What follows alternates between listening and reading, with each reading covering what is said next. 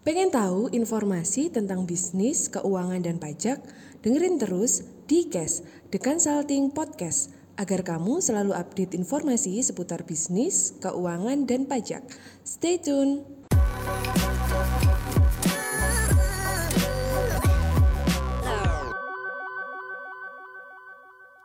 Hari ini topiknya sama guys, eh topiknya kita uh, kemarin minggu kemarin kita ngomong soal apa ya? Sorry, saya cek dulu ya. Minggu kemarin kita ngobrol dengan ah Pak Muhammad Mustafa ya, Abi kemarin ya kita ngomong dengan Abi Mustafa Muhammad Mustafa ya, salah satu pengusaha viral ya, di mana dalam momen pandemi kemarin ya uh, Desember, Januari, Februari, Januari, Februari, Maret ya 2020 tahun kemarin Beliau masa pandemik malah bisa menghasilkan 350 outlet guys. Itu luar biasa banget ya. Jadi malah waktu pandemik dia malah ngejos bisnisnya dan uh, uh, uh, powerful kemarin sharingnya dengan Abi kemarin ya. Nah hari ini guys kita juga akan ngobrol dengan topik yang mirip ya masih dengan seputar kuliner, seputar industri kuliner ya. Uh, hari ini kita akan ngobrol dengan salah satu founder atau CEO dari Mangkokku ya, salah satu pengusaha, salah satu bisnis yang termasuk bisnis yang lagi viral juga ya bisnis yang lagi hot juga ya di mana tahun 2020 kemarin baru mendapatkan pendanaan sebesar hampir kalau tidak salah 28 miliar ya. Dari apa kemarin itu ya? Dari JWC Alpha JWC Ventures ya. Jadi perusahaan ini uh, kuliner dan sudah didanain sebesar 28 miliar tadi dan sekarang lagi mulai menggurita bisnisnya ya. Sudah mulai ada uh, puluhan cabang ya. Dan target tahun ini cukup cukup besar ya. Kita hari ini akan ngobrol dengan CEO-nya adalah Bro Randy Julius Karta Dinata ya. Nanti kita akan ngobrol langsung dengan CEO dari Mangkokku ya. Kita akan kulik-kulik ya karena setiap kali kita ngobrol di The Consulting kita akan kulik-kulik ya soal kisah suksesnya daripada uh, uh, founder daripada pembisnis tersebut supaya kita juga tahu tidak hanya tidak hanya suksesnya yang kita ketahui guys ya kalau tahu suksesnya aja kan kelihatannya enak ya wah sudah tahu di, di, di pucuknya tuh, lagi lagi di puncaknya tuh gitu ya, lagi sukses-suksesnya. Tapi yang kita harus pelajarin juga bagaimana kondisinya pengusaha tersebut bisa naik guys. Ya karena bisnis pasti nggak ada namanya naik terus. Ya kalau naik terus kemarin kayak ya kalau teman-teman ikutin cryptocurrency itu keren tuh ya. Uh, lagi naik. To the moon gitu katanya kan gitu ya. Kalau yang ini kalau yang kemarin-kemarin. Tapi meskipun to the moon ya apa pun itu ya guys, apa pun itu kalau teman-teman coba sempat lihat cryptocurrency yang kemarin-kemarin minggu lalu itu lagi tuh demun semua ya. Tapi tetap, tetap aja guys. Habis itu demun, habis naik, turun lagi ya. Dan itu selalu akan terjadi di dalam bisnis Anda ya. Nah, so teman-teman hari ini kita akan ngobrol dengan Bro Randy, eh Bro Randy ya. Kita akan undang Bro Randy untuk join masuk ke tempat kita. Ya. Hai Bro Randy. Apa kabar, brothers? Baik, baik, baik. Salam kenal nih, brothers. Thank you so much, brothers sudah uh, ini ya accept undangan kita untuk ngobrol bareng ya di ini apa ya, di Ngobis, the consulting ngobrol bisnis ya. Hari ini kita pengen ulik-ulik nih uh, bisnis dari Bro Randy ya, dari Mangkokku yang lagi viral ya, brother ya. Ini sudah ya. buka cabang di Surabaya, brother ya, kalau nggak salah ya. Udah, udah, udah, udah. Udah, udah. Kita yes, ada tiga yes, yes, di Surabaya. Yes. Wah, mantap, mantap, mantap, mantap, mantap. Sudah tiga cabang berarti ya, berarti. Sorry, brothers. Mana lagi di Surabaya ya? Kalau saya hometown Surabaya, tapi kalau kantor oh, Jakarta okay. Surabaya, kita punya kantor Jakarta juga di daerah oh, ini Kebon Jeruk kantor kita. Oke, oke, oke. Dekat yes, sama kantor yes, kita yes. yang lama. Kantor lama kita di dekat Kemanggisan Kebon Jeruk juga tuh. Oh, oke, okay, oke, okay, oke. Okay. Kita di Intercon, brother. Kalau kantor kita yang Jakarta. Oh, oke. Okay. Daerah ya, sana. Jauh. Iya, kalau Surabaya kita di Maijen Kono, kantor kita. Gitu. Ini gimana, brothers? Uh, libu, uh, liburan Lebaran di Jakarta aja atau? Iyalah, jaga mungkin kita. Nggak bisa ke mana-mana juga ya. Ah, iya sih. Kita kan mendukung iya. program pemerintah. Di yes, rumah yes, aja. yes, yes. Yes, yes, di rumah aja lah ya, kita lebih aman ya.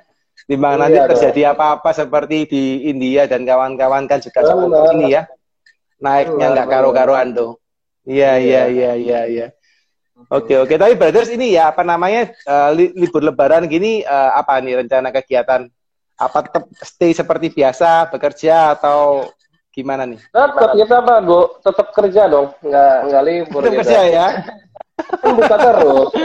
ya, Bukan terus tuh. Tanggal Buka terus. lebarannya pun enggak enggak tutup ya, Brothers ya. eh, tetap buka kita tetap buka. Oh, tetap buka ya. Wah, mantap, Jos. Ekspansinya besar-besaran nih. ya, puji Tuhan lah, lumayan lah Pak. ya, ya, ya. Oke, ini Brother, eh, kita biasanya kalau di The Consulting ngobrol bisnis, biasanya kita sih lebih sering ngobrol-ngobrol soal kisah hidupnya daripada ini ya, pembicara dari benar sumber ya. Eh, mungkin dari Bro Randy, selama ini kan juga saya sempat baca di reviewnya, kisah hidupnya sampai bisa buka mangkokku ini kan juga bukan satu hal yang ini ya, yang kebetulan gitu ya, pasti ada perancangan yang sudah dilakukan. Nah, boleh nggak Brothers? Mungkin kalau diizinkan nih, kita pengen nih dengar kisah hidupnya dari Bro Randy gitu ya, kisah suksesnya seperti apa, mungkin boleh nggak dibagi-bagi ke teman-teman The Consulting nih mungkin? Belum sukses lah Pak. Masih masih perintis lah kita. Siap, siap. Berarti kisah rintisannya ini, brother. ya gue awalnya dulu kan kita buka apa mangkok itu kan dari dari Chef Arno, Mas Gibran dan Mas Kaisang lah ya.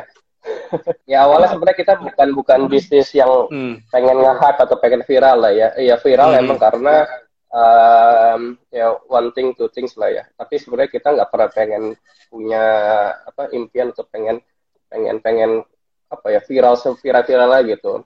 Karena emang pada waktu Hmm. kita buka itu karena kita uh, kenapa buka rice bowl karena emang kita mikirnya itu um, semua hampir seluruh rakyat Indonesia pasti makan nasi gitu ya. Termasuk Bu Dedi juga makan nasi Hmm. pasti ya. Hmm, hmm, hmm, hmm. Populasi Indonesia itu udah 200 juta orang lebih tuh pasti semua pada makan nasi gitu. Nah, Hmm, hmm, artinya hmm, hmm. secara market size itu tuh kita uh, nggak terlalu sulit lah untuk uh, masuk ya ke dalam uh, market rice bowl itu. Nah, Hmm, hmm, hmm, hmm. jadi itu awal mulanya. Jadi eh, saya dengan Chef Arno, terus akhirnya Mas Gibran dan Mas Kaisang bergabung. Eh, akhirnya kita berempat sebagai founders Mangkokku. Em, ya puji Tuhan ya sampai sekarang ya tetap tetap bisa kita jaga konsistensi, jaga kualitas, jaga operasional tetap berjalan dengan baik gitu bro. Gitu sih awal mulanya ya. Hmm. Oke oke oke oke. Tapi awal awal dasarnya Bro eh, apa eh, Bro Randy sendiri ini kondisinya memang di awalnya di bisnis kuliner juga atau sebelumnya dulu di bisnis yang lain malah. Dulu awalnya tuh saya kan dulu eh, kuliah di Sydney ya, kebetulan tinggalnya dengan keluarga Oh. eh, Chef Arno, keluarga dengan Chef Arno gitu. Hmm. Awal mulanya eh, dulu kuliah sih kuliah bukan kuliah masak ya, tapi lebih kuliah Ya. eh, apa namanya kuliah bisnis lah ya, kuliah bisnis. Hmm, Terus eh, tinggal dengan keluarga Chef Arno cukup lama, eh, hampir udah lima tahun kalau nggak salah ya. Nah, kita Oh, belajar lah oke, dari situ. oke. Kita kita saya belajar emang dari nol banget ya. Jadi dari kita mulai apa namanya mulai catering ada mamanya chef Arnold tuh mulai catering dari garasi akhirnya belajar bagaimana Oke. sih eh, dengan modal se seirit-iritnya bisa menghasilkan Hmm. menghasilkan barang dengan yang eh, maksimal gitu. Nah, saya belajar dari Hmm. situ. Akhirnya jatuh cinta lah dengan dunia kuliner. Karena emang ya tinggal Hmm, itu chef. belum bisa masak, brother. Belum bisa masak waktu itu ya. Ya masak nasi jadilah. Jadi Masak Indo- oke. Masak Indomie Oke, jadi oke. lah. Indomie jadi ya. Ya, jadilah. Siap, siap, siap. Tapi belum yang profesional gitu kan maksudnya ya. Yang enggak lah. Ya yang penting bisa bertahan hidup aja lah. Ya siap, siap, siap, siap, siap. negara siap, orang jadi negara orang asal Hmm. bisa masak nasi, masak Indomie udahlah. Ceplok telur Yes, yes, Udah. yes. Oke, Gitu. oke, oke. Nah, akhirnya dari situ dari situ Hmm. em, ya jatuh cinta lah dengan dunia kuliner. Akhirnya balik Hmm. ke apa namanya Jakarta. Ya, Hmm, kita hmm. awalnya sebenarnya bukan bukan mangkoko dulu ya. Saya buka eh, Hmm. Jioi ya. Em, itu Joy, lebih, yes, yes. eh, nah, terus setelah berapa setahunan, dua tahun dua tahun baru buka eh, apa mangkoko dengan eh, Chef Hmm. Mas Gibran, dan Mas Kaisang. Gitu. Hmm, hmm, hmm. Itu sih awal mulanya ya. Jadi, jadi dari dari awalnya pertamanya tinggal dengan keluarganya Chef Arnold gitu ya. Lalu dari sana di Sydney waktu itu Brothers ya. Kuliah Yes, di sana betul, ya betul. selama lima Betul. tahun ya.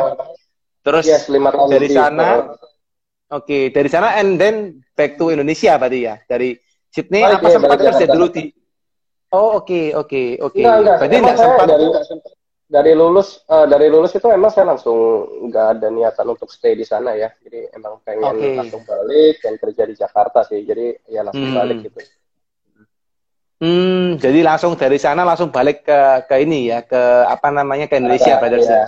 Hmm, betul. Apa alasannya, brother? Biasanya kan kalau banyak orang itu kan kalau sekolah di luar gitu ya. Ini kita biar teman-teman juga dapat inspirasi aja sih. Maksudnya biasanya kalau orang kerja di sekolah di luar itu kan banyak sekali mereka juga yang mungkin pengen kerja di luar gitu ya nggak pengen balik gitu. Kebetulan beberapa teman kita juga banyak juga yang ke Jerman gitu ya atau ke Singapura mungkin gitu ya. Mereka uh, kerja di sana eh sorry sekolah di sana and then nggak balik kerja di sana gitu ya nggak pulang iya, Indonesia ya, gitu. apa yang hmm. mungkin menyebabkan Bro Randy uh, ini uh, mau balik ke Indo nih? Apa nih? Apa nama dasarnya? Kenapa sebenarnya emang um, apa ya saya udah udah jatuh cinta sama Indonesia lah ya itu sih yang hmm. jadi uh, mau ditawarin kerja di Sydney atau mau apa pun ya saya tetap tetap udah komit untuk balik ke Jakarta Indonesia gitu hmm. karena emang uh, apa ya bukan bukan karena duitnya kah bukan karena gajinya hmm. kah bukan karena apanya tapi memang betul-betul dari hati saya sendiri saya saya saya uh, ya ada kerinduan untuk balik ke Indonesia untuk bekerja lah di Indonesia. Hmm. Gitu. Oke oke oke. Kerinduannya seperti lah. apa nih, Brother? Udah cukup lah lima tahun lebih kuliah di luar, kita dapat ilmu, ya. ya cobalah kita kita bangun Indonesia lah dari hal kecil-kecil dulu lah. Nah mulai dari FNB lah kita gitu. Oke oke oke oke oh. oke. Jadi karena memang dasarnya seperti itu ya, maksudnya memang timbang kerja di luar mending balik gitu ya. Ya kalau saya ya, nggak tahu ya teman-teman. Yes, yes, yes, yes. Meskipun di luar kelihatannya lebih menarik gitu, Badar ya, kalau secara dari salary atau apa pun gitu mungkin ya, tunjangan atau uh, apa. Dari, ya dari dari uh, kehidupan dari apa namanya, uh, ya kehidupan juga sebenarnya lebih enak di luar lah ya. Kalau di hmm. Indonesia kita tahu lah ya, kayak banting semua ya. Iya, iya, iya, iya. Apa healthcare kalau, juga di sana lebih enak, tapi kalau di Jakarta ya, well, um, karena emang udah kerinduan saya, udah hati saya emang emang mau balik hmm. ke Jakarta ya udah uh, apa pun challenge-nya ya udah saya saya udah oke okay lah nggak masalah. Hmm, oke okay, oke okay, oke okay, oke oke. Balik waktu ke Indonesia tahun berapa, brother? Saya 2014 balik. 14 ya. 2014 uh, berarti kurang lebih ya hampir tujuh tahun yang lalu ya, kurang lebih. Tahun ya. lalu ya, betul. Enam tujuh tahun yang lalu. Oke oke oke. Berarti dari sana balik ke sini langsung buat GOI itu atau buat usaha yang lain? Oh, enggak. Dulu sih kerja serabutan ya, jualan baju, jualan CCTV, jualan okay. apa lagi ya? Uh, ya, ya gabut lah, ada apa aja bisa dikerjakan lah ya. Sampai akhirnya okay. uh, eh, saya fokuskan untuk sekarang kan hmm. emang emang uh, di Mangkok itu kan saya hmm. harus fokus ya, karena saya sebagai yes. CEO-nya jadi mau nggak mau yes. Uh, bisnis lain udah saya saya sebisa mungkin bukan sebisa mungkin ya tapi emang harus hmm. coba untuk ditinggalkan lah ya. Jadi emang harus fokus di sini. Yes, yes, yes. Karena ini apa nama sudah difunding juga, brothers ya. Mau iya, mau mesti besar ini. tanggung jawabnya besar. yes, yes, yes, yes, yes. Oke, oke, oke. Penasaran di brother sempat cerita sampai ke Indonesia, balik sini, sempat gabut gitu ya, jualan baju, jualan CCTV gitu ya. Berarti uh. itu masih belum sampai ke ranah kuliner ya, brother ya. Masih uh. bekerja, istilahnya ya, ya kerja apa aja gitu ya. Pokoknya dari luar tuh langsung ke sini kerja apa aja gitu ya. Iya kerja apa ya, tapi sempat okay, kerja okay. juga sih di di uh, hmm. perusahaan orang juga ya. Tapi emang saya nggak tahu dari awal emang uh, dulu kan pas pas di Sydney pun uh, majority orang kuliah di sana pasti kerja lah ya kerja entah entah yes, itu magang, yes. entah itu uh, casual kayak misalnya 20 jam hmm. satu minggu. Nah, hmm. saya tuh ngerasa kayak nggak cocok deh kerja uh, di ba di bawahnya orang gitu. Hmm, ya. Hmm. Tapi lebih enak tuh kalau kerja kerja sendiri gitu dengan usaha sendiri, yes. uh, hmm. apa namanya uh, mulai sendiri. Uh, itu saya, hmm. lebih suka gitu. Jadi cara nggak ada boundaries lah ya, nggak ada batasan untuk mau ngapain hmm. aja kayak mau kita bikin apa kayak nggak um, ada nggak hmm. ada yang perintah perintah kita gitu. Tapi yang lebih enak itu hmm. lebih feel free ya, gitu rasanya bebas. Hmm. Gitu sih kalau saya ya. Ya ya ya ya ya. Nah, berarti tadi sempat tadi nyampein ke kulit apa CCTV, terus habis Hmm. itu sempat kerja, ikut orang lagi, terus mengenal dunia kuliner itu tahun berapa, brother? Ya, mengenal dunia kuliah ya pas dari Sydney ya, dari Sydney ya. Dari Sydney. Oh, tapi itu belum belum bekerja kan ya?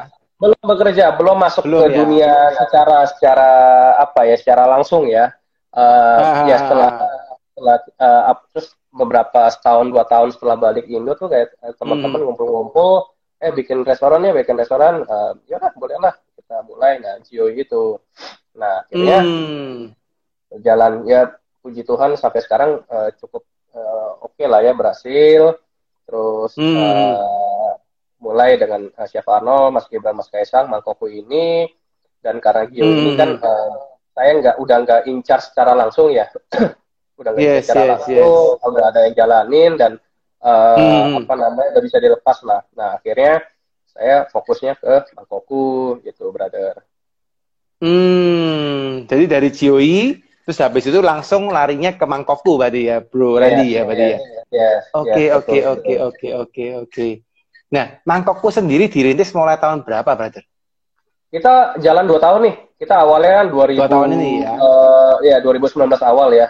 Maret April Hmm. ya, Maret April itulah. Nah, eh, officialnya tuh Hmm. kira-kira Juli.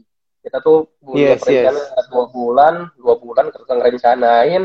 eh, Hmm. Akhirnya sebenarnya dulu namanya tuh eh, bukan Mangkokku kita tuh. Susah kita dulu Hmm. nyari nama.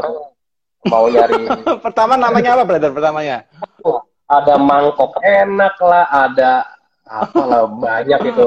Jadi kalau nama itu kita kita kita serahkan ke Mas Kaisang untuk mencari nama. Yes, yes, yes. Eh, jadi ada bagian-bagian lah kalau nama-nama. Bahkan nama PT kita Hmm. tuh PT Pemuda Cari Cuan. Nah itu Mas Mas Kaisang tuh yang Mas Kaisang yang, yang eh, apa yang, yang dapetin Hmm. ya gitu. Terus eh, Yes, Chef yes. Yang, yang Hmm. menu konsepnya dan saya bagian operasionalnya. Gitu. Ya itu sih awal mula. Jadi Hmm. em, apa dulu tuh cukup cukup apa ya cukup spontan tapi ya puji Tuhannya berhasil ya. gitu ya. Iya, iya, iya, iya. Nah, itu jalan Tuhan lah. Iya, iya, iya, iya. Saya baca sempat baca di ini ah, apa Kompas atau apa tadi saya sempat baca itu katanya dua tiga bulan persiapan langsung jalan ya, brother ya. Iya, ya sebenarnya em, Iya, iya. Karena karena Chef Arnold saya Hmm. terus eh, Mas Tito Mas Kesang ya sebenarnya udah ada sedikit pengalaman lah ya nggak ngomong banyak tapi sedikit ada pengalaman Hmm. di F&B ya udah tau lah kita Hmm. mau ngapain aja ya Eh, mulai gimana Hmm. jalaninnya gimana eh, terus apa untuk menjaga konsistensi seperti gimana ya kita udah tahu lah jadi kalau planning kelamaan takutnya nggak jadi ya udahlah Iya sih. Dua bulan tiga bulan iya, iya. udahlah kita hajar aja gitu Heeh. Keren, keren, keren. Dua tiga bulan persiapan langsung jalan tuh keren banget sih menurut saya Hmm. karena nggak gampang juga loh ya. Ini dalam Iya. dua tahun sudah buka cabang berapa sekarang brother berarti? Sekarang kita mau jalan 40. Mau jalan 40 cabang kan? Wih, 40 cabang. dua tahun 40 cabang keren. Masih dikit lah. Iya, iya, iya. Dikit relatif sih, brother. Tergantung lihat dikitnya dari mana. Karena Tapi emang termasuk eh, keren ya. sebenarnya di compare sama competitors gitu sih sebenarnya kita cukup lah, cukup cukup slow ya kalau dalam in terms of Iya. eh, grow ya. Hmm. Karena emang Hmm. fokus kita tuh bukan cuma untuk buka cabang, buka cabang, buka cabang. Tapi emang Hmm. betul-betul kita, kita setiap buka cabang tuh kita melakukan perhitungan yang sangat matang gitu. Jadi Hmm. locationnya kita nggak boleh ngasal terus eh, perencanaan keuangannya operasionalnya kita nggak boleh ngasal jadi betul-betul sehingga nanti pas pembukaannya pas perjalanannya kita tuh eh, apa namanya break even pointnya atau payback periodnya tetap bagus terus juga Hmm. eh, finansialnya juga kita nggak nggak burning ya kalau bahasa financial nggak burning jadi Hmm. Ba- banyak orang yang udah deh buka cabang satu tahun 100 atau 200 gitu. Hmm. Tapi kalau Hmm. kalau kalau setengahnya itu burning ya kan sama aja bohong, betul ya. Hmm. Nah, kita tuh di Mangkok kita nggak pernah berpikir buka cabang sebanyak-banyaknya tapi setengahnya mati gitu. Tapi betul-betul kita Hmm. jaga performance eh, setiap outlet satu persatu, kita ngeliatin seandainya nih kalau misalkan kita buka cabang satu ada yang kurang berjalan, kita mikir nih apa nih yang harus kita Hmm. bantu ya? apa nih yang harus kita perbuat sehingga cabang ini tuh tetap tetap sehat finansialnya gitu brother Hmm. Jadi, nggak nggak bisa sengasal-ngasalnya kita buka cabang sebanyak-banyaknya tapi ya ujung-ujungnya kita rugi gitu nggak boleh seperti itu nah makanya eh, ya berkat teman-teman juga lah di Mangkoko kita sudah bekerja keras kita atur strategi kita atur planningnya eh, short term long Hmm. term eh, kita atur bagaimana tetap kita Mangkoko bisa tetap eh, sehat ya eh, grow-nya Hmm. Um, terus juga apa kita baru buka cab kita buka cabang terus di Surabaya tuh awal tahun ya kalau awal eh, Januari Februari Tahun 2021 ya, brother ya. ya baru baru banget ini tiga Yes, jalan yes, baru yes. tiga bulanan Tiga Itu, bulan, uh, yes, yes. Itu salah satu one of the best uh, performance kita kita uh, break even itu less than a month less than satu bulan kita udah, udah balik modal nah karena Yes, yes.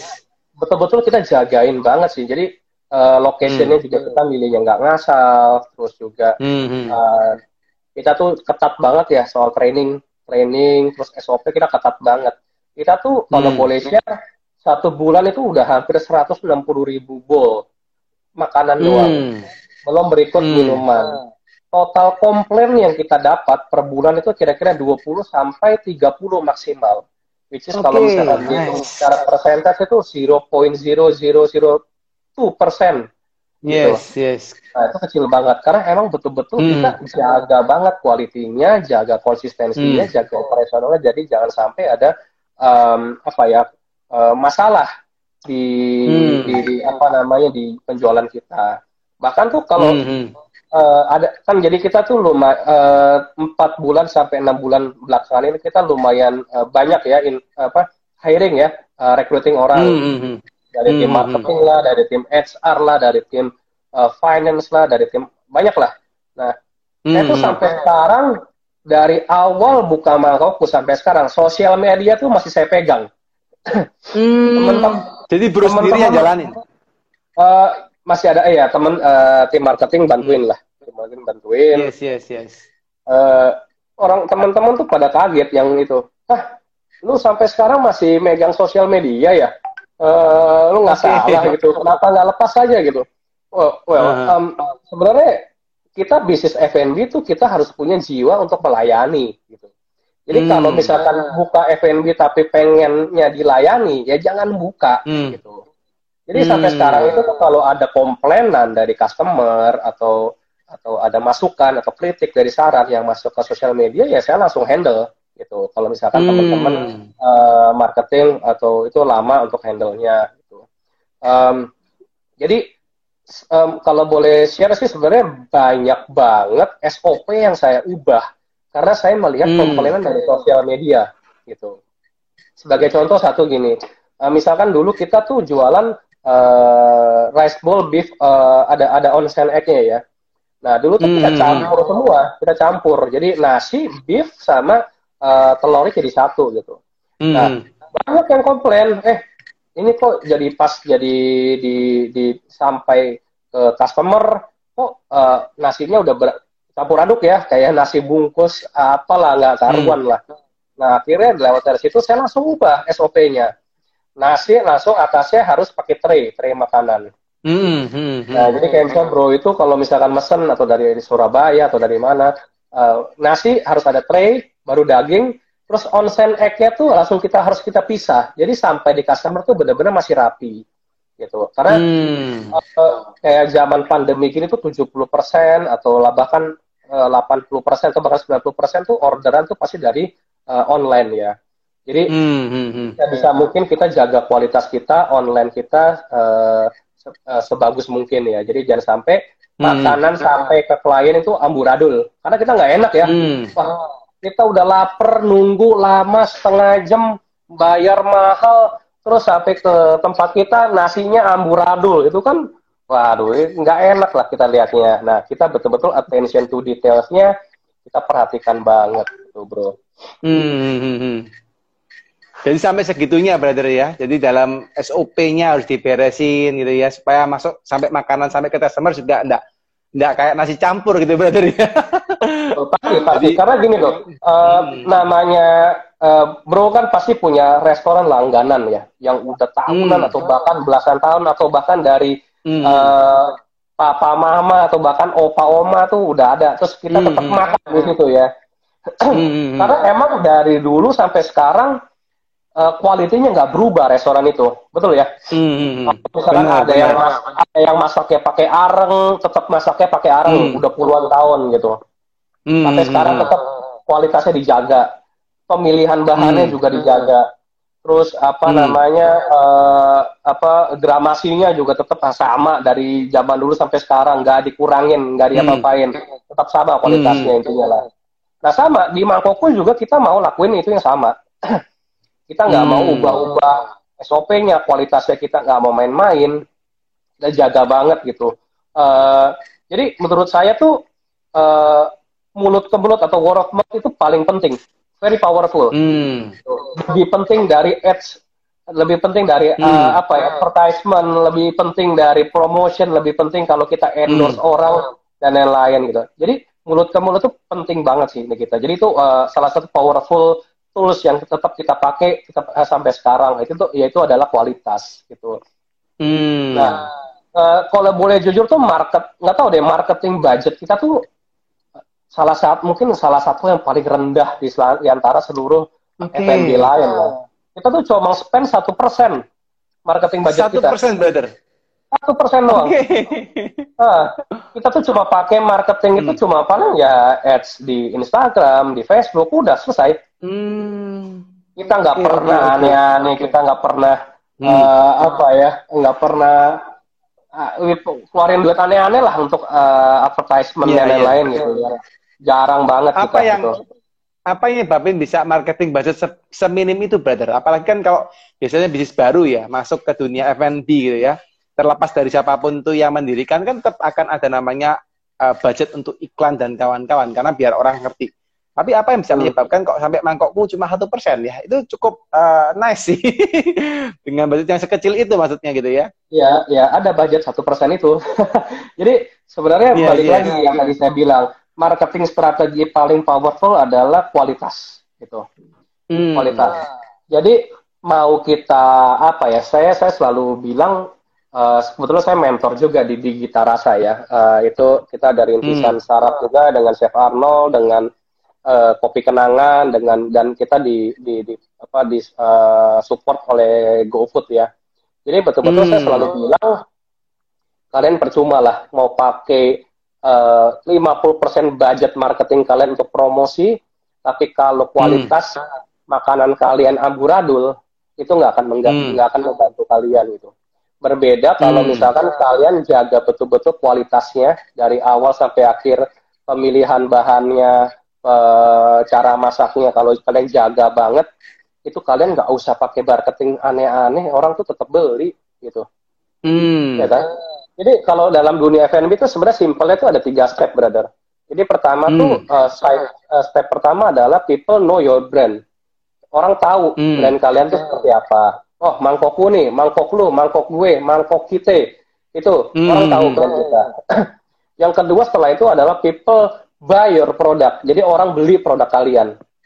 Ah, beli nih mangkokku. Ada endok inilah, ada endok itulah, ada beef ini, beef itu. Hmm. Ah, yang ketiga adalah people return to buy your product gitu. Hmm. Yang ketiga ini adalah paling yang paling penting karena untuk kita Hmm. bisa uh, bisa bisa sustain uh, kita nggak mau dong kita punya restoran tapi cuma tiga bulan terus tutup gitu kan nggak kan? Yes, tapi kita yes. pengen sampai anak cucu kita puluhan tahun tetap eksis tuh restoran. Nah Hmm, makanya tiga cycle ini harus betul-betul kita punya uh, harus kita jaga. Jadi people tuh harus return lagi untuk beli produk kita. Nah, kita Hmm. cukup percaya diri dengan menjaga kualitasnya, um, uh, konsistensinya, servisnya juga. Makanya kita cukup cukup dapat loyal customer tuh cukup banyak, brother. Gitu. Hmm. Jadi orang datang untuk beli lagi, beli lagi, uh, itu tuh um, cukup cukup angkanya cukup tinggi lah kalau kita bilang ya. Kita cukup Hmm. uh, boleh boleh dibanggakan lah. Nah, makanya dengan marketing budget yang seminim mungkin pun ya kita uh, apa ya udah udah udah dapat balik return customernya cukup cukup tinggi, brother. Gitu. Hmm. Yes, yes, yes, yes. Menarik, menarik.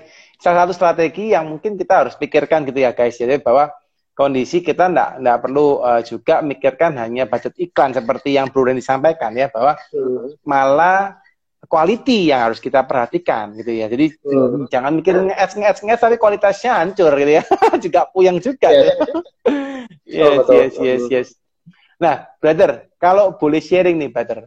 Uh, bro kan sekarang sudah punya 40 cabang gitu ya di mana uh, uh, dari mungkin ada istilahnya kalau bro punya central kitchen kalau di FNB I don't know ya mungkin caranya bro seperti apa tapi sekarang sudah punya banyak cabang kan bisa central kitchen dan kawan-kawan lalu sampai kepada deliver ke uh, apa mungkin ada apa ya mungkin asisten uh, koki gitu kali ya helper atau I, I don't know gitu ya yang di di outlet itu bagaimana bro bisa mengontrol quality di setiap outlet sama brother?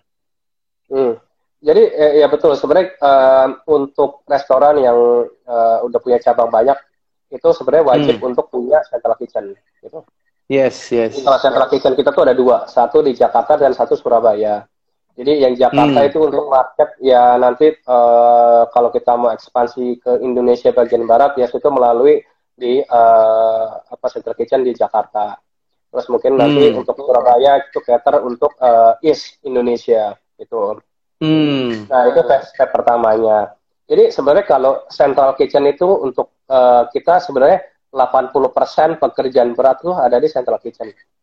Jadi bikin hmm. saus, bikin makanan yang setengah jadi, bikin uh, bumbu-bumbuan dan lain-lain itu semua di central hmm. kitchen. Jadi sampai di uh, outlet kita punya base-nya itu konsisten semua, brother. Hmm, hmm, hmm. Konsisten semua gitu. Jadi uh, training itu uh, kita tuh sekitar dua minggu sampai tiga minggu. Jadi setelah itu langsung kita hmm. uh, tahu lah ini orang udah lulus apa enggak uh, probationnya. Nah setelah itu hmm. langsung masuk ke uh, outlet. Jadi kata kasarnya orang se nggak ada skill apa pun masak apa pun masuk ke kitchen kita tuh dengan di training sesimpel mungkin tuh bisa ngelakuin lah. Sorry. Dan no worries, no worries. semua dan konsisten semua gitu karena emang semua pekerjaan berat selesai di central kitchen ada gitu hmm. jadi jaga jaga konsistensinya jaga apa ya jaga uh, eh, SOP-nya betul-betul kita ketat kita hmm. SOP itu kita kita tuh punya SOP tuh bisa belasan ya untuk uh, hmm. ini di, di luar menu ya di luar menu kita punya SOP tuh banyak banget jadi kita sangat strict banget untuk jaga uh, eh, SOP SOP kita sangat details gitu brother gitu hmm. sih hmm. hmm. Jadi memang itu harus dilakukan supaya bisa jagain gitu ya brothers ya. Uh, yeah, kualitasnya yeah, ya. Uh-huh. Oke oke oke oke. Jadi orang dari mana pun kalau misalnya sampai ke outlet mereka misalnya belajar simple cooking mereka udah bisa lakuin gitu nggak nggak perlu yang sampai kualitasnya bisa berubah gitu ya karena simple simple udah di, diatur sedemikian rupa gitu mungkin brother ya. Yes, tapi emang beda ya kita kan kita nggak hmm. kalau nggak nggak nggak fast food ya kayak KFC atau McDonald hmm. atau uh, apa tuh AW atau apa pun itu. Itu tuh masih casual dining lah, yang pasti ada proses masaknya di uh, dapur di outlet gitu. Hmm. Uh, tapi emang betul-betul kita um, apa ya uh, jaga banget lah SOP-nya, jadi jangan sampai hmm. uh, orang itu di setiap outlet tuh rasanya beda-beda kan nggak enak juga ya rasa di Jakarta Barat sama hmm. Jakarta Timur kok beda ya gitu. Nah, nah kita sampai nggak mau sampai itu kejadian um, sampai itu kejadian di tempat kita, brother. Hmm, oke okay, oke okay, oke, okay. nice nice nice. Bro, pengen tahu nih bro, apa yang bedain mangkokku dengan mangkok-mangkok yang ada di tempat lain, brother. Karena kan juga sekarang kayak lihat begitu mangkokku muncul gitu kan juga mulai banyak respol-respol bermunculan juga ya. Apa yang bedain uh, perusahaan lo dengan perusahaan yang lain? Mbak, um, sebenarnya kalau dibilang sekarang sih kalau pas pas zaman kita awal buka itu sih sebenarnya nggak terlalu banyak saingan ya. Paling saingannya hmm. yang gede-gede aja. Nah, uh, pas kita diinvest, kita kita di announce itu tuh udah banyak banget lah menjamur lah resbo resbo lainnya yes gitu. yes uh, benar benar uh, saya saya sebenarnya nggak nggak enak lah kalau compare kita sama yang lain lah ya pasti kalau mau kalau mau agak apa ya agak itu ya ya kita one of the best resball in Indonesia dan in the world lah ya uh, okay. karena emang dari awal yang yang tadi saya bilang kan uh, ya kita jaga kualitas kita hmm. um, kita punya konsep yang betul-betul uh, dari awal kita buka tuh kita mau bawa cita rasa Indonesia gitu karena kan hmm. banyak juga resbol resbol tuh yang ada yang cuma uh, copy paste atau terinspirasi dari Japanese food uh, gyudon hmm. lah gyudon lah dan lain-lain hmm. nah, kita nggak mau justru kita mau bawa uh, kayak sambal-sambalan karena kita banyak nih sambal sambal korek lah sambal bawang sambal uh, kluwok sambal dabu terus hmm. kita lagi bikin sambal hmm. Indo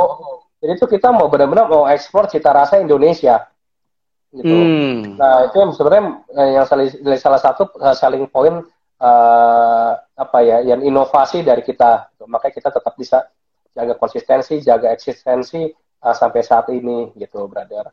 Nah saya nggak hmm. tahu lah uh, kalau kalau resbol lain kan uh, gimana caranya. Uh, kebetulan sih sebenarnya kalau boleh jujur ya kita tuh nggak hmm. terlalu nggak terlalu apa ya nggak terlalu gembar-gembur soal promo dan lain-lain ya justru kita tuh hmm kalau dibanding sama kompetitor lain itu kita justru yang paling pelit malah kasih promo-promo gitu. Oke. Okay. ya. Paling pelit tapi yang penting omsetnya selangit ya, brother ya. Iya gitu. Makanya karena emang uh, base saya kan di restoran kan bukan restoran yang diskonan ya, karena di Gio itu sama sekali yes. sampai detik itu saya nggak pernah kasih diskon orang dan orang okay. tetap datang aja gitu. Karena emang ya kualitas hmm. itu yang berbicara, rasa yang berbicara hmm. gitu, bukan diskon ya. Karena kalau misalkan mindset orang cuma bicara diskon, karena dia nggak pernah mengrespek atau meng, mengapa ya, mengapresiasi ras kualitas dari makanan tersebut gitu. Makanya saya agak nggak terlalu hmm. suka dengan konsep promo, diskon, promo, diskon gitu, brother. Gitu. Hmm. Jadi kalau misalkan tadi balik lagi, uh, kalau compare sama Apple to Apple sama kompetitor yang lain tuh saya kita tuh mangkokku tuh paling pelit justru kasih diskon. Hmm. Ya kalau misalkan uh, Grab atau GoFood atau apa lagi tuh ya Shopee Food Shopee atau ya. apa lagi ya, dan lain-lain lah pokoknya kalau hmm. ada promo apa ya udah kita ngikut aja gitu hmm. ada ada nggak ada ya udah gitu kita ngikut aja uh, hmm. karena ada juga tuh teman-teman eh uh, kompetitor tuh yang bikin promo sendiri sampai banting harga 50% lah sampai uh, apa lagi tuh ya banyak lah nah kita tuh nggak nggak pernah sampai gitu dan bahkan kalau misalkan coba uh, bro uh, compare ya, beli dari satu tempat lain, tempat lain, tempat eh hmm. apa namanya uh, brand lain, brand lain gitu sama punya kita, harga kita tuh cukup cukup yang kalau bilang sih sekitar 10 sampai 20 persen lebih mahal dari mereka. Hmm. Hmm. Tapi hmm. out orang tetap balik aja ke kita gitu. Hmm. hmm, hmm, hmm. Gitu sih. Jadi yes, yes, yes. Um, kita sih apa ya? um, ya tadi saya balik lagi ya cukup pelit soal promo kita nggak terlalu pusing hmm. soal diskon dan lain-lain kita tetap betul-betul jaga kualitas kita aja sih gitu hmm. dan dan nice, memang nice. terbukti apa ya terbukti ya kalau misalkan kita uh, menjaga itu semua kualitas operational service dan lain-lain uh, people will coming back uh, untuk beli produk kita gitu yes Karena, yes yes, yes. Um, sampai hari ini pun ya uh, gross profit margin kita masih sangat healthy. Terus uh, hmm. uh, EBITDA kita juga masih sangat healthy. Payback period kita hmm. juga sangat healthy. Jadi nggak ada alasan kita untuk misalnya mendowngrade kita, mendowngrade brand kita untuk dari uh, dari hal-hal yang ya sebenarnya nggak perlu gitu, brother. Yes, yes, yes. Saya sempat baca tadi di uh, berita juga katanya, bro, kalau bahasanya endoknya itu ya kan uh, mangkok kan juga banyak menu endok gitu ya itu yes. dua hari yes. harus diganti brother ya dua dua hari harus diganti itu ya oke oke itu nggak malah ningkatin kos ya brother ya kak seperti itu ya oh uh, dulu kalau kita boleh sharing kan banyak tadi kan ada suka hmm. dukanya dan lain-lain ya sebenarnya hmm. tiga hmm, bulan hmm. tiga bulan di awal kita buka mangkuk itu kita betul-betul um, apa ya babak belur juga sih babak belur oh, kita okay, okay. waste kita tuh hampir sekitar dua 10 apa eh, sampai 20 persen ya, belasan persen ya, waste kita, hmm. uang. Hmm. Karena kita terus nih, waste-nya. Waste-nya, karena emang uh, okay. apa nah, dari dari dari dari kita sendiri dari apalagi dari Chef Arno tuh kita nggak pernah mau pakai bahan-bahan yang frozen. Sama hmm. sekali nggak mau pakai bahan frozen. Kecuali paling pakai kita pakai bahan frozen itu cuma satu item doang kalau nggak salah ya. Itu yang kayak okay. burger slice-nya doang. Itu bahan-bahan yang dibekuin hmm. gitu. Kayak chicken, terus apalagi telur, beef, kita hmm. semua datang fresh. datang kita selalu hmm. fresh. Chicken kita tuh ya uh, boleh dibilang sih setiap dua hari itu orang kirim baru ya, kirim baru. Hmm, hmm. Telur kita juga selalu baru, fresh. makanya sampai sampai detik ini kita jualan udah berapa juta bowl itu uh, dari dua tahun tuh sama sekali nggak pernah ada case makanan kita apa namanya uh, kualitasnya kurang bagus lah atau apalah itu Hmm, kita, kita hmm, hmm. sampai saat ini nggak pernah ada gitu kecuali emang kalau misalkan uh, ditinggalin berapa jam ya basi ya itu normal lah karena emang kita sama sekali nggak pakai Hmm. bahan pengawet ya di makanan kita Hmm, hmm, hmm. gitu. tapi betul-betul kita nggak pernah pakai bahan-bahan yang uh, apa yang yang yang uh, kalau boleh dibilang yang low quality lah ya gitu jadi kita benar-benar jaga first in first outnya kita juga jaga betul-betul bagus dan hampir saat saat ini tuh uh, apa waste kita tuh udah udah belajar dari situ tuh udah udah 0, something persen lah uh, waste kita ya dari Hmm. hampir nggak ada jadi kita benar-benar uh, operasional kita tuh kita kita genjot abis kita apa ya kita perhatiin banget jadi jangan sampai ada ada Hmm. waste yang nggak perlu gitu brother Oke, nice. Ya, ini buat teman-teman juga yang pengusaha kuliner ya, guys. Jadi kalau waste charge satu item yang mesti kalian perhatiin ya. Kalau nggak diperhatiin bisa jadi uh, COGS-nya gede tuh ya, dan akhirnya bisa jadi profit marginnya akhirnya tipis banget. Ini memang harus harus dipelajarin gimana caranya biar sampai nggak waste-nya besar ya. Oke, anyway brothers, uh, kita mundur dikit brothers ya. Mungkin teman-teman juga biasanya gini kan sekarang ini kan banyak sekali juga perusahaan-perusahaan tuh yang uh, teman-teman uh, uh, startup gitu ya yang mereka berusaha untuk uh, mengadu nasib gitu ya di bidang F&B gitu ya Hmm. Di mana mungkin karena kondisi kor- corona ini kan juga dilihat uh, F&B kan banyak sekali yang bermunculan. Karena mungkin bagi teman-teman juga merasa F&B salah satu usaha yang paling populer sekarang gitu ya bagi beberapa bagi banyak orang lah ya. Tapi sometimes juga mereka juga sometimes nggak bisa langsung menemukan partner gitu ya Bagus karena kan mencari partner kan nggak gampang. Satu sisi uh, uh, untuk mungkin uh, chemistry dan kawan-kawan. Tapi Brothers tadi sempat cerita bahwa waktu ketemu dengan partners dengan dua tiga bulan bisa langsung ketemu klik langsung bisa buka. Dan itu sangat sangat luar biasa gitu ya. Nah, bagaimana nih Brothers? Kalau misalnya dari uh, history mungkin Brothers waktu menemukan partner seperti apa tuh? nyari partners itu sebenarnya kayak jodoh lah ya. Nyari hmm, jodoh nyari nyari istri nyari suami lah itu jadi sebenarnya Yes, agak susah yes. juga lah. Kita saya saya saya sering banget sih juga ditanyain seperti ini Eh, gimana Hmm. nyari partner atau nyari apa bisnis partner Well, sebenarnya em, itu jodoh-jodohan lah ya kalau jodoh bagaimana saya bisa mengatur sih cuma Tuhan yang bisa mengatur Hmm, gitu hmm. tapi mungkin yang yang saya bisa jelaskan mau partner sebaik apa pun itu pasti akan ada waktunya kita nggak cocok gitu. Hmm. Saya dengan Chef Arnold, dengan Mas Gibran dan Mas Kaisang ada kita pernah ada waktunya kita nggak cocok. Ada waktunya kita Hmm. saling eh, apa ya namanya eh, nggak setuju satu ini dengan itu kita ada ada.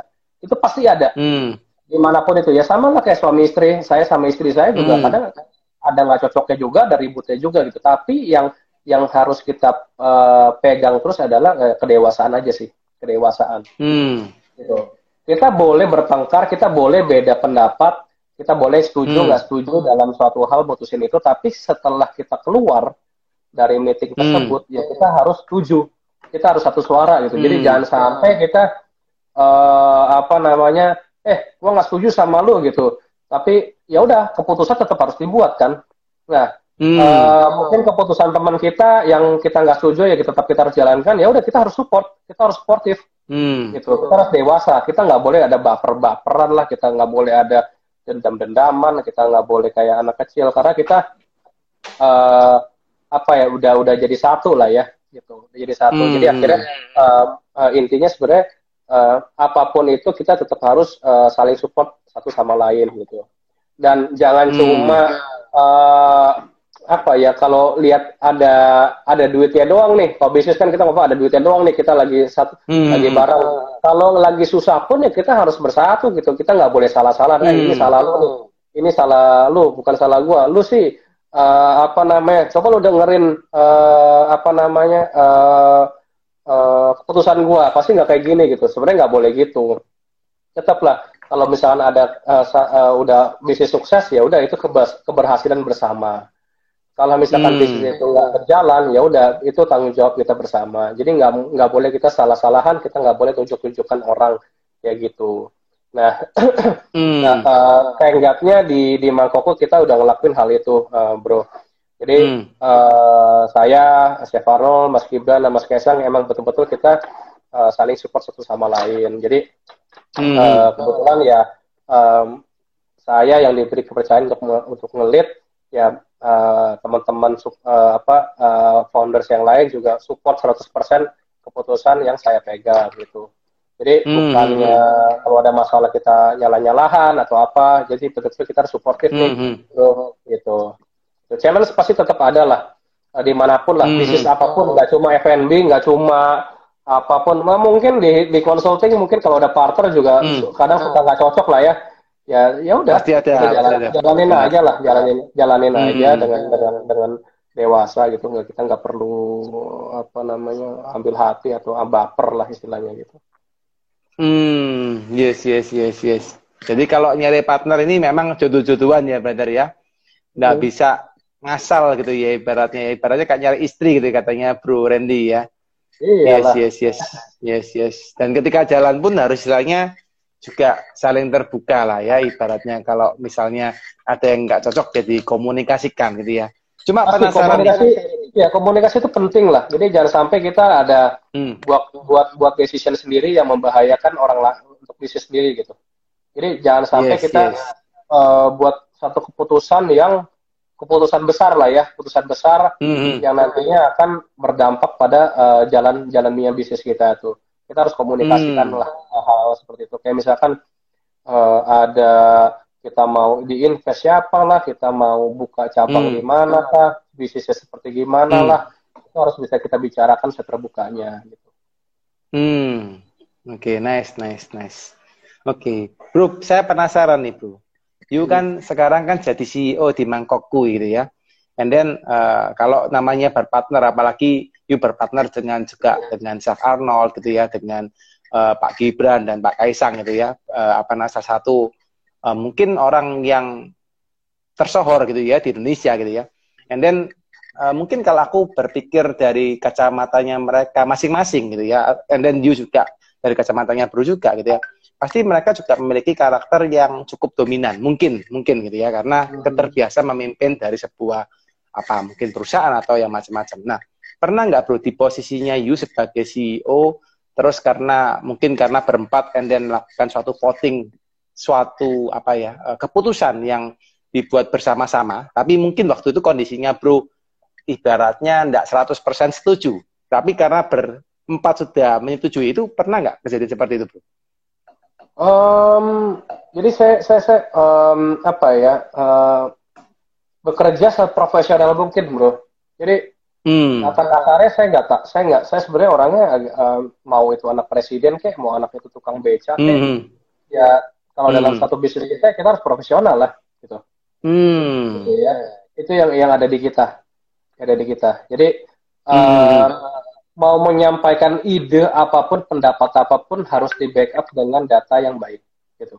Kalau saya ya. hmm. ya. Jadi yes, kita nggak yes, bisa yes. pakai F, eh, kata kasar pakai FA ya, feeling analysis nggak hmm. boleh, sama hmm. sekali nggak bisa. Karena kalau kita pakai feeling analysis, tanggung jawabnya kepada ratusan pegawai kita yang kerja di tempat hmm. kita. Gitu. Harus semua di backup sama data, harus di ada ada ada ada studinya, harus ada betul-betul kita hmm. pikir matang, baru kita bisa make decision gitu. Seandainya decision saya um, apa namanya sudah yang kata kasar yang ngasal lah tahu uh, hmm. dan decision uh, teman-teman uh, founders lain betul-betul make sense atau realistis uh, ya kita harus hmm. fair lah gitu karena kita kita di Makokus empat founders kita kita cukup dewasa lah dalam mengambil keputusan ya hmm. gitu jadi nggak ada lah istilahnya ah ini anak presiden harus kita apa ya namanya harus kita akomodir lebih gitu nggak ada sama hmm. sekali di sini jadi kita benar-benar berjalan profesional dan sampai saat ini pun mau mau bahkan kalau saya pun apa ya dengan teman-teman uh, apa kayak saya kan udah ada udah banyak uh, ada head finance kita dan semua hmm. marketing kalau mau buat decision apa pun saya kasih kebebasan kok tapi harus di backup hmm. dengan uh, study-studinya dulu nih research dulu nih hmm. gitu. jadi jangan pakai eh gue mau minggu depan gue pengen bikin ini deh bikinnya aneh-aneh hmm. gitu nggak tahu nggak jelas uh, apa yang dibikin. Ya pokoknya gue pengen bikin lah gitu. Ngasal aja gitu berarti ya? Ngasal aja gitu. Gitu. Hmm, hmm. nggak jalan itu. Ya kan tanggung jawabnya kepada kita semua gitu. Ya kan? Yes yes yes nah yes. makanya saya balik lagi nih nggak um, tahu lah apa mau. Makanya tadi kan baru bilang oh ini mungkin presiden lebih dominan. Nggak ada sama sekali lah. Hmm. kita hmm. uh, kita saya saya juga bekerja profesional kok jadi hmm. uh, nggak pernah nggak apa ya nggak pernah menganggap saya sebagai bawahan atau atasan uh, kalau misalnya betul-betul kita ada ide apa pun dengan kita yakin itu benar terus juga uh, berjalan dengan baik ya kita harus utam utarakan itu gitu ya hmm. itu sih jadi uh, ya uh, tenggatnya selama dua tahun ini ya teman-teman tuh uh, memberikan kepercayaan apa pun itu gitu. nah makanya ya uh, tenggatnya juga uh, Makoku bisa tetap berjalan dengan baik sampai saat ini Dadot. Hmm, nice, nice, nice, nice. Hmm. Jadi buat teman-teman ya yang berpartner ini salah satu sharing dari CEO keren gitu ya dari Bro Randy ya bahwa ketika Anda membuat keputusan karena CEO memang seharusnya memang Anda bekerja ya Anda yang buat keputusan gitu ya seperti yang Bro Randy sampaikan siapa pun itu tidak bisa juga di apa ya istilahnya kalau memang Anda yang buat Anda yang mengelola perusahaan di proses sebagai CEO ya Anda yang harus melakukan uh, misalnya mengemudi kapal istilah gitu. Kapalnya Anda yang kemudiin gitu ya. Nggak perlu Anda pikirin tuh. Kalau karena partner minta A, minta B ya juga harus dipelajarin ya bahwa tidak bisa ya. keputusan itu dibuat oleh daripada partner. Harus anda yang putuskan karena anda sebagai CEO keren keren keren ya, keren. Ya sebenarnya CEO itu ya cuma cuma nama doang lah CEO hmm. itu cuma nama doang lah jadi intinya kalian mau mau mau dalam posisi apa pun eh, apa bahkan saya suka suka men-challenge untuk teman-teman yang bekerja hmm. di Mangkoko ya uh, hmm. apa bikin ide apa bikin bikin next week misal uh, next month atau dalam dua bulan tiga hmm. bulan lagi uh, tim marketing apalagi bikin ide apa nih um, hmm. apa ide ini kah ide itu kah ya udah silakan bikin aja nggak masalah hmm. tapi hmm. pengen tahu uh, kenapa kamu bikin itu gitu terus hmm. impactnya ke apa saya selalu nanya objektif kalian bikin ini tuh apa?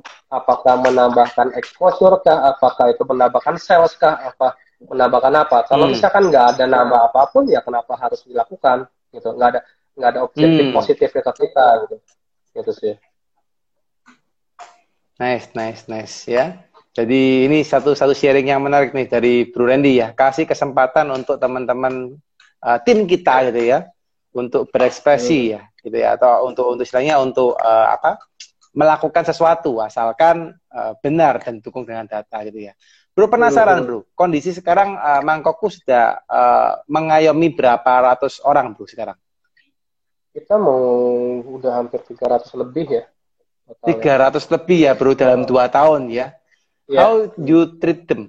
Bagaimana uh, bro ngetrit karyawan bro dengan kondisi yang bisnis yang dua tahun ekspansi langsung 40 cabang ya dengan ratusan ya. karyawan bagaimana bro mengetret karyawannya bro sekarang kondisinya Oke sebenarnya kalau dalam pandemi sekarang ini agak sulit kalau misalkan kita saya sendiri mau ngobrol satu hmm. sama lain lah satu satu satu itu nggak nggak nggak akan yes. habis gitu bisa bisa ah, benar benar kamu tuh setahun sekali lah baru selesai itu kalau hmm. dihitung hmm. kalau dihitung satu orang satu ya Bener, ya, emang, bener. Uh, apalagi kan sekarang ada pembatasan jarak lah, uh, kerja hmm. dari rumah lah, gitu. Nah, nggak um, tahu, be mungkin beda style, beda beda orang lah ya. Kalau saya style sendiri, hmm. saya sendiri sebenarnya saya lebih suka orang yang personal, gitu. Saya jujur, hmm. saya, saya orangnya agak sedikit introvert lah ya. Jadi yes, saya yes, yes. Kelihatan di awal waktu ngobrol. agak introvert lah ya. Jadi sebenarnya yes, kalau yes. Hmm. saya lu lu udah cukup sering uh, apa diskusi seperti kayak gini, tapi setiap kali hmm. ada diskusi baru sebenarnya sebelum mulai itu saya selalu deg-degannya luar biasa. gitu. sorry saya, brother, sorry. Kalau seandainya terlalu okay. anu ya. Oke oke silakan silakan. Selalu gitu. Jadi saya tipenya hmm. orangnya lebih suka di belakang, di belakang panggung. Yes, yes. Saya lebih suka orangnya kayak gitu. Ya, makanya kalau hmm. misalkan kalau ada acara masuk ini jadi ya dulu tuh suka ada masuk koran lah di wawancara, udahlah itu hmm. bagian bagian mas-mas dan chef Arnold aja lah yang yang yang itu yang maju lah Hmm. saya di belakang saya nggak terlalu suka di depan kamera lah gitu. Eh, itu kalau saya. Nah balik lagi kalau saya Hmm. tipenya lebih lebih kayak ke family lah. Jadi saya Oke. juga mau eh, di Mangkoko itu tuh lebih kayak family gitu brother. Hmm. Jadi eh, kalau misalnya untuk untuk di level outlet ya, saya su- mungkin saya mohon maaf juga, emang agak sulit untuk saya bisa mereach out lah ya, karena kan Hmm. mau keliling outlet pun juga sulit lah satu-satu ya. Hmm. Jadi mau nggak Hmm. mau ya saya di uh, level office tuh tetap harus bisa jaga jaga relationship dengan teman-teman. Hmm. Itu, itu yang paling penting. Nah makanya Hmm. uh, dari level head, level manager sampai level supervisor tuh sebisa mungkin saya yang uh, apa ajak komunikasi atau bahkan tuh Hmm. rekrutmen itu tuh saya sendiri yang uh, handpick by myself gitu. Jadi saya yang pilih. Hmm. Karena saya pengen banget itu orang yang kerja di Mangkok itu punya spirit atau punya style yang sama seperti saya, nyaman. Hmm. Benar ya? Jadi saya nggak mungkin orang Hmm. nge-hire orang tuh yang nggak buat saya nyaman di tempatnya. Nyaman dalam Hmm, sisi hmm, yang positif ya. Eh, nyaman yang positif Hmm, ya. hmm. Jadi bukannya yang siap bos atau iya bos atau asal bapak senang, Hmm, hmm. bukan begitu. Tapi nyaman itu saya bisa meninggalkan memberikan kepercayaan dengan tenang kepada teman-teman gitu.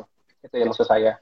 Hmm. Eh, masa tapi saya selalu bilang ke teman-teman sel- harus challenge saya saya sendiri loh saya sebagai Hmm. Uh, Hmm. Di sini harus challenge saya agar saya juga bisa mendapatkan masukan yang baik juga dari teman-teman yang bekerja Hmm. gitu nah makanya saya juga mau pas hiring itu saya selalu nanya terakhir-terakhir eh gimana sih relationship lu sama keluarga lu gitu orang tua gimana Hmm. Ah, kakak atau dede gimana gitu. Saya selalu Hmm. nanya soal keluarga. Karena secara nggak langsung Hmm. bagaimana dia merespon hubungan relationship dia dengan keluarga itu akan mempengaruhi relationship dia dengan teman-teman di kantor gitu. Hmm. Nah, makanya tuh kalau di Mangkoko tuh kita tuh saat dalam dua tahun ini untuk level head office itu tuh kita tuh cuma ada satu orang yang keluar dari tempat kita. Itu pun gara-gara Oke. dia mau bantu mau bantu keluarganya di rumah ya. Jadi tuh Hmm. uh, turnover turnover kita di, di di level office tuh cuma nggak tahu berapa ya, cuma di bawah dua persen ya. Yes, yes, Gitu. yes. Nah, makanya kita kita kita saya sendiri atau kita lah eh, kita mau betul-betul ada rasa kekeluargaan, ada rasa memiliki di di, di Mangkoko itu. Nah itu yang saya selalu Hmm. encourage ke teman-teman, walaupun saya lagi mentoring atau bahkan sekarang di lagi di, di consulting ID, saya mau teman-teman Hmm. founders di mana pun berada, em, jangan pernah treat orang yang bekerja Hmm. kalian itu sebagai staff kalian gitu. Tapi Hmm. jagalah mereka sebagai keluarga kalian gitu. Makanya itu saya sampai sekarang tuh jujur ya, saya tuh udah di udah dikasih ruang kantor khusus sendiri untuk saya dengan kursi Mhm. yang bagus, kursi yang mahal, tapi saya nggak suka gitu. Hmm. Makanya saya selalu kalau ke kantor tuh saya selalu membaur sama teman-teman yang lain gitu. Hmm. hmm, hmm. Udah duduk yang duduk pakai kursi yang sama dengan meja yang sama di ruangan yang sama, jadi kita bisa ngobrol enak apa yang uh, yang ada di masalahnya apakah, lagi mau sharing apakah, ada ada apa ya. Jadi saya bisa bisa langsung ngobrol dengan mereka gitu. Jadi betul-betul saya nggak mau ada apa ya, wah CEO nih harus betul-betul yang sangat dihormati. Yang enggak Hmm. juga biasa. Orang tuh ngomong, saya selalu bilang, kalau kalau kalian panggil saya bos di kantor, saya kalian langsung saya Hmm. kasih SP gitu. Hmm. Saya paling nggak suka dipanggil Iya. saya paling nggak suka dipanggil bos gitu. Jangan banyak juga yang panggil bapak apa gitu. Bisa mungkin jangan panggil bapak, panggil nama kayak panggil na, apa itu panggil santai aja gitu. Saya nggak pernah mau Eh, ada jaga jarak lah di antara kita. Jadi betul-betul Hmm. uh, saya, saya rasa tuh respect itu bukan suatu yang apa ya yang harus dipaksakan lah ya gitu. Tapi Hmm. betul-betul respect itu adalah adalah relationship relationship kita kepada uh, sesama kita, pada teman kita, kepada Hmm. uh, yang bekerja sama kita gitu. Jadi uh, saya mau jaga mau jaga apa jaga im- jaga image yang baik, terus juga mau Hmm. jaga relationship yang baik karena itu salah satu Hmm. yang yang yang uh, apa ya yang paling vital lah di organization ya ya betul. Hmm, hmm, hmm, hmm. Nice, nice, nice, nice. Jadi buat teman-teman ya ini satu tips ya. Uh, sekarang jadi CEO ini tidak perlu dipanggil bos atau pak gitu ya. Panggil apa? Nama berarti ya brothers ya. Panggil nama di kantor uh, atau manggil apa? Bro. Saya selalu orang yang manggil nama ya. Oke oke oke oke. Jadi ya, yuk gunain kulturnya ini ya. Mungkin di Sydney kan lebih lebih ini ya, lebih umum ya. Orang kalau hmm. uh, bekerja panggil nama. Kalau di Indo kan memang nggak nggak banyak ya. Biasanya mereka panggil Pak atau panggil Ko mungkin gitu ya atau panggil apa? Mungkin Ya ada mas, juga kalau, kalau di Jawa kan ada ada juga yang apa ya yang masih muda-muda ya, yang masih muda-muda ya, yang baru ya, ya. Uh, selesai kuliah kah atau yang baru hmm. kerja di setahun dua tahun yang join yang umurnya hmm. juga jauh di bawah saya pada manggil manggil Koko lah gitu. Ya nggak apa-apa. Koko ya ya ya ya. Ya ya ya. Ini ada dari Benz Budiman. Lah main kripto aja. Ketemuan gitu ya. Oke oke oke. Oke bro Oke, ini kita kebetulan nggak bahas soal ini ya kripto ya, nggak bahas soal doge ini hari ini. Jangan, jangan. Lagi bahas soal bisnis ini hari ini. Istirahat tuh, biar duit berkembang sendiri lah. Iya iya iya iya. Anyway, bro, uh, ada dua pertanyaan terakhir, bu, uh, buat bro ya. Yang pertama saya sempat uh, kepikiran tadi, bro sempat ngomong masalah membuat nyaman, gitu ya. Ini ini menarik nih, karena bro kan menginterview uh, karyawan bro sendiri, gitu ya. Hmm. And then bro ngomong aku mau bekerja dengan nyaman, gitu ya, ke orang yang yang masuk ke perusahaan saya harus harus orang yang nyaman. Uh, apa yang bisa bro ah, gini atau pertanyaan apa yang bro lakukan yang bro lontarkan kepada calon karyawan bro sehingga bro tahu dia nyaman atau enggak dengan bro?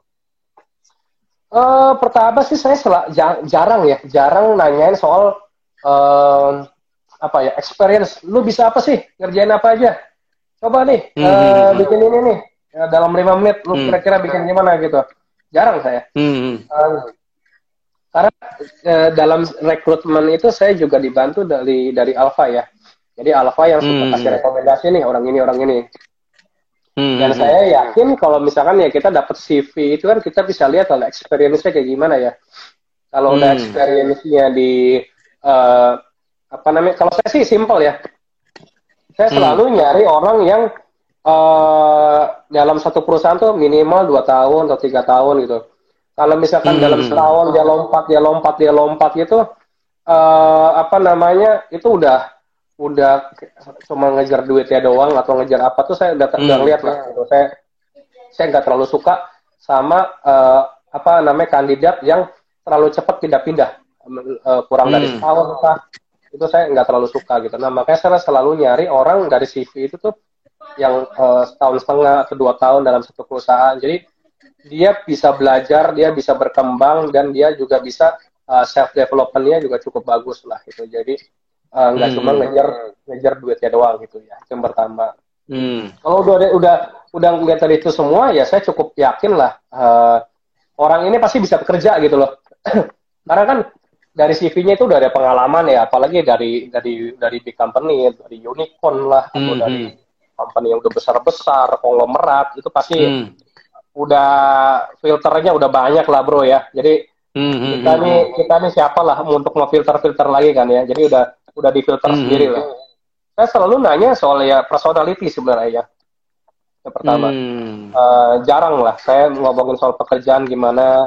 Um, teknis gimana sih saya nggak ada lah pasti ada cuma nggak terlalu sering nah saya balik lagi uh, sisi personal nih cara ngomongnya gimana terus um, mm -hmm. dalam teamwork itu seperti gimana saya nggak terlalu suka dengan orang yang terlalu individual uh, dalam bekerja gitu jadi mm. one man show one man show lah itu saya nggak terlalu suka nah mm. saya selalu nanya teamwork itu seperti gimana bagaimana kamu handling atasan kamu, bagaimana kamu handling hmm. tim di bawah kamu atau tim segrup kalian itu gimana? Hmm. Kalau misalkan mereka oke okay dan mereka happy atau mereka bisa menghandling dengan baik, ya saya cukup yakin sih mereka bisa bertahan di bisa bisa bisa apa ya cocok di tempat kita lah.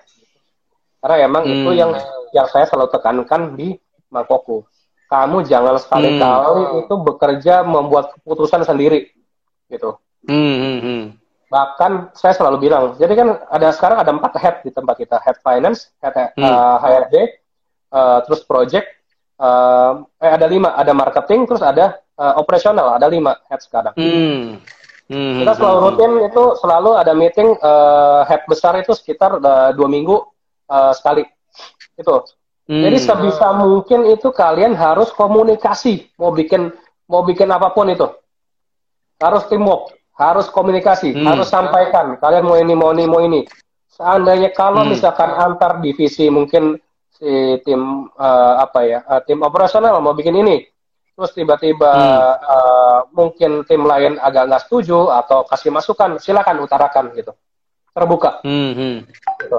jadi jangan sampai uh, bikin bi, udah jalan duluan baru ngomong gitu itu yang paling saya nggak suka deh makanya komunikasi antar tim itu harus harus betul-betul intens. Harus betul-betul hmm. baik. Gitu. Jadi ada ada apa namanya kolaborasi lah ya antar departemen berjalan dengan baik. Hmm. nah sama juga antar uh, divisinya. Head itu seminggu hmm. sekali atau maksimal uh, sebisa sering mungkin harus komunikasi dengan timnya sendiri gitu. Harus intens. Hmm. komunikasi komunikasi terus gitu. Jadi sebisa mungkin komunikasi itu dijaga dengan baik gitu brother. Hmm. nice nice nice. Jadi komunikasinya ini malah bro yang fasilitasi supaya mereka bisa ngobrol ya bro ya. Dua minggu sekali minimal harus bisa meeting ya untuk ngobrol Asli. tetap yes yes. Yes yes. Keren keren keren. Oke. Okay. anyway brothers kalau kita mau kulik-kulik nih banyak nih yang mau tak tanyain gitu ya. Cuma oh, mengingat iya. waktu juga karena sudah lebih daripada tenggang waktu yang kita pertama rencanakan satu jam kurang lebih ini sudah satu jam lebih. Anyway uh, satu pertanyaan terakhir brother sebelum kita akhirin dan bro bisa kembali ke keluarga karena saya pinjam nih waktunya sebentar gitu ya. Oh, oh, oh. Oke okay, oke. Okay. Yang terakhir brothers, ini mungkin uh, apa ya support gitu ya, mungkin uh, kata support atau pesan dari brothers kepada teman-teman UMKM ya, karena saya yakin dan percaya ini uh, acara hari ini akan kita publish tidak hanya di Instagram brothers, kita juga akan hmm. masukkan ke channel YouTube, ke Spotify dan kawan-kawan. Nah, so pasti juga akan banyak yang menonton dan mendengarkan gitu ya.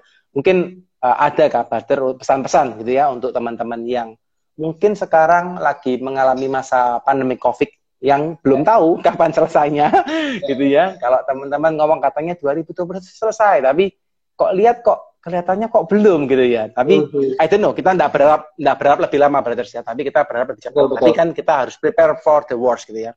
Betul, nah, apa betul. nih brothers? Apa kata penutup yang bisa brothers sampaikan ke teman-teman UMKM? Wah, panjang ini. Pertanyaannya bagus soalnya nih. siap, monggo brothers, siap. Jadi sebenarnya balik lagi ke titik nol, kalau saya hmm. boleh bilang.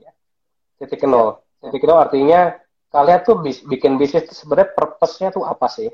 Gitu. Hmm. Karena saya saya tuh selalu uh, di, di di Gita Rasa tuh satu kali batch itu bisa ribuan ribuan orang ya yang daftar UMKM. Hmm. Uh, bisa dua ribu kali batch. Nah kita tuh selalu bilang uh, purpose kalian bikin UMKM atau bikin uh, startup atau bikin FMB itu apa sih? Apakah hmm. cuma hmm. untuk uh, eh ini mangkokku lagi nge-hype nih, yuk kita bikin resbo lagi yuk. Atau misalkan hmm. si kopi apa ya lah kopi kopi kopi janji jiwa atau kopi kenangan lagi hmm. hype nih. Yuk kita bikin kopi lah gitu. Nah, makanya sepanjang jalan itu tuh ada 10 20 merek kopi. Gitu. Hmm. Kalau di jalanan ya kita ngelihat apa sih sebenarnya purpose kalian? apakah cuma ngikutin hype atau benar-benar kalian tuh punya purpose yang yang yang, yang jelas dalam dalam uh, bisnis kalian gitu. Uh, saya saya tuh jarang banget ketemu sama bisnis yang cuma ngandelin hype itu bisa sukses. Itu hampir jarang. Jarang banget saya bisa ketemu itu. Mm -hmm. Tapi kalau bisnis punya purpose tujuan yang jelas, sorry, saya cukup percaya bisnis itu akan berjalan dengan uh, sustain ke depannya. Gitu. Mm. Jadi pertama sih betul-betul harus kalian punya purpose tujuan bikin F&B itu ya yang pertama hmm, terus hmm, Uh, uh, apa idenya apa idenya jadi kayak misalkan kalian nge mangkoko tuh kita punya ide wah ini punya rice bowl kok di Indonesia kok lebih banyak rice bowl yang lebih kayak Jepang-Jepangan ya atau apalah gitu hmm. nah kok belum ada yang makanan betul-betul yang mengeksplor cita rasa Nusantara sambal-sambalan karena dari Sabang sampai Merauke itu kita punya sambal tuh banyak banget ya, brother. Hmm, benar, benar. benar. Uh, mau orang paling kaya di Indonesia atau orang paling miskin di Indonesia semua tuh makan sambal. Nah, benar, saya punya moto, saya punya moto tuh di mata sambal kita tuh sama. gitu mau hmm. presiden mau presiden kita Jokowi atau ya ya ya atau abang tukang bakso abang abang hmm. gojek hmm. gitu semua pakai hmm. sambal gitu sambal hmm. apa ya sambal untuk presiden sama sambal untuk ojek ya sama bumbunya resepnya sama berarti hmm. betul ya hmm. benar ya benar jadi di mata sambal kita sama nah makanya itu hmm. kita punya ide yuk kita eksplor yuk sambal-sambalan Nusantara uh, kita budidayakan hmm.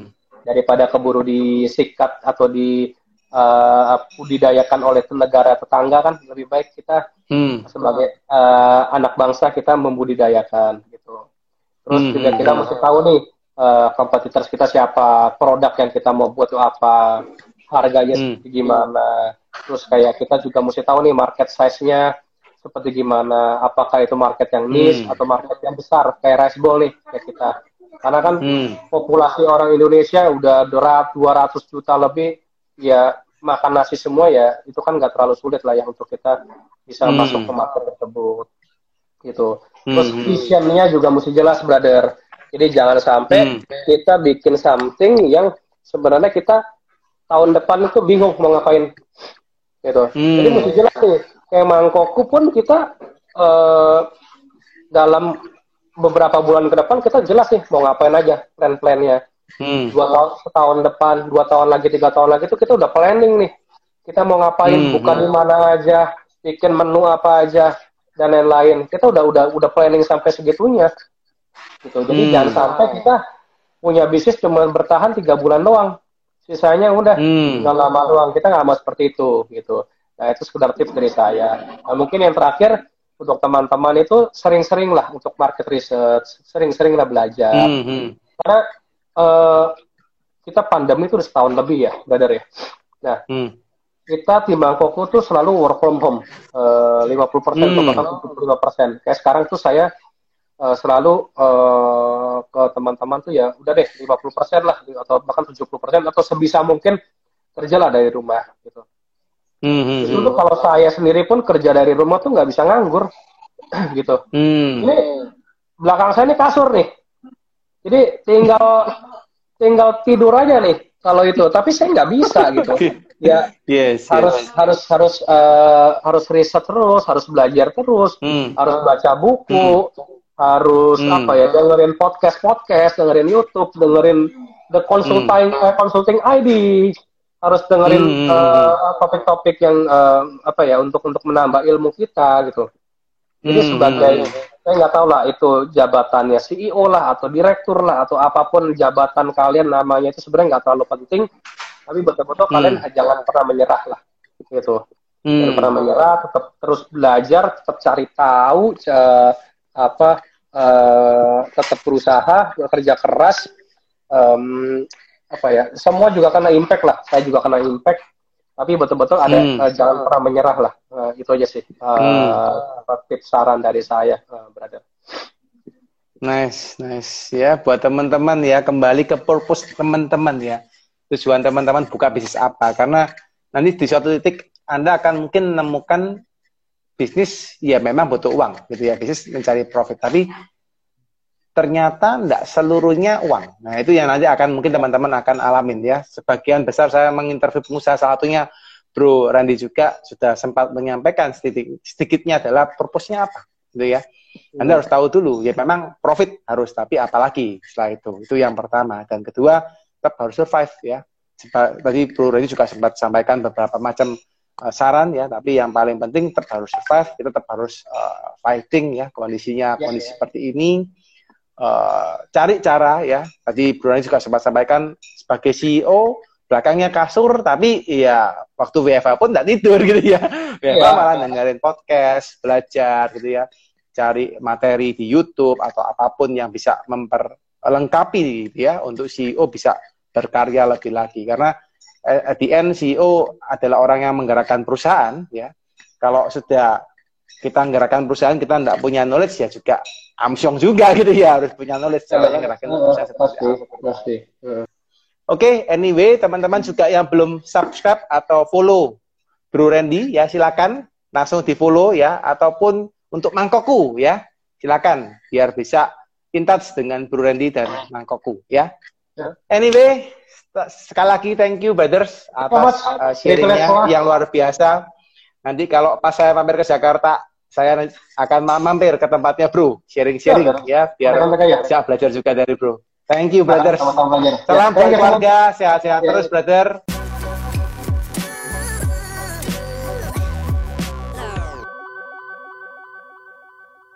Terima kasih sudah mendengarkan Tikes. Sampai jumpa di episode berikutnya ya.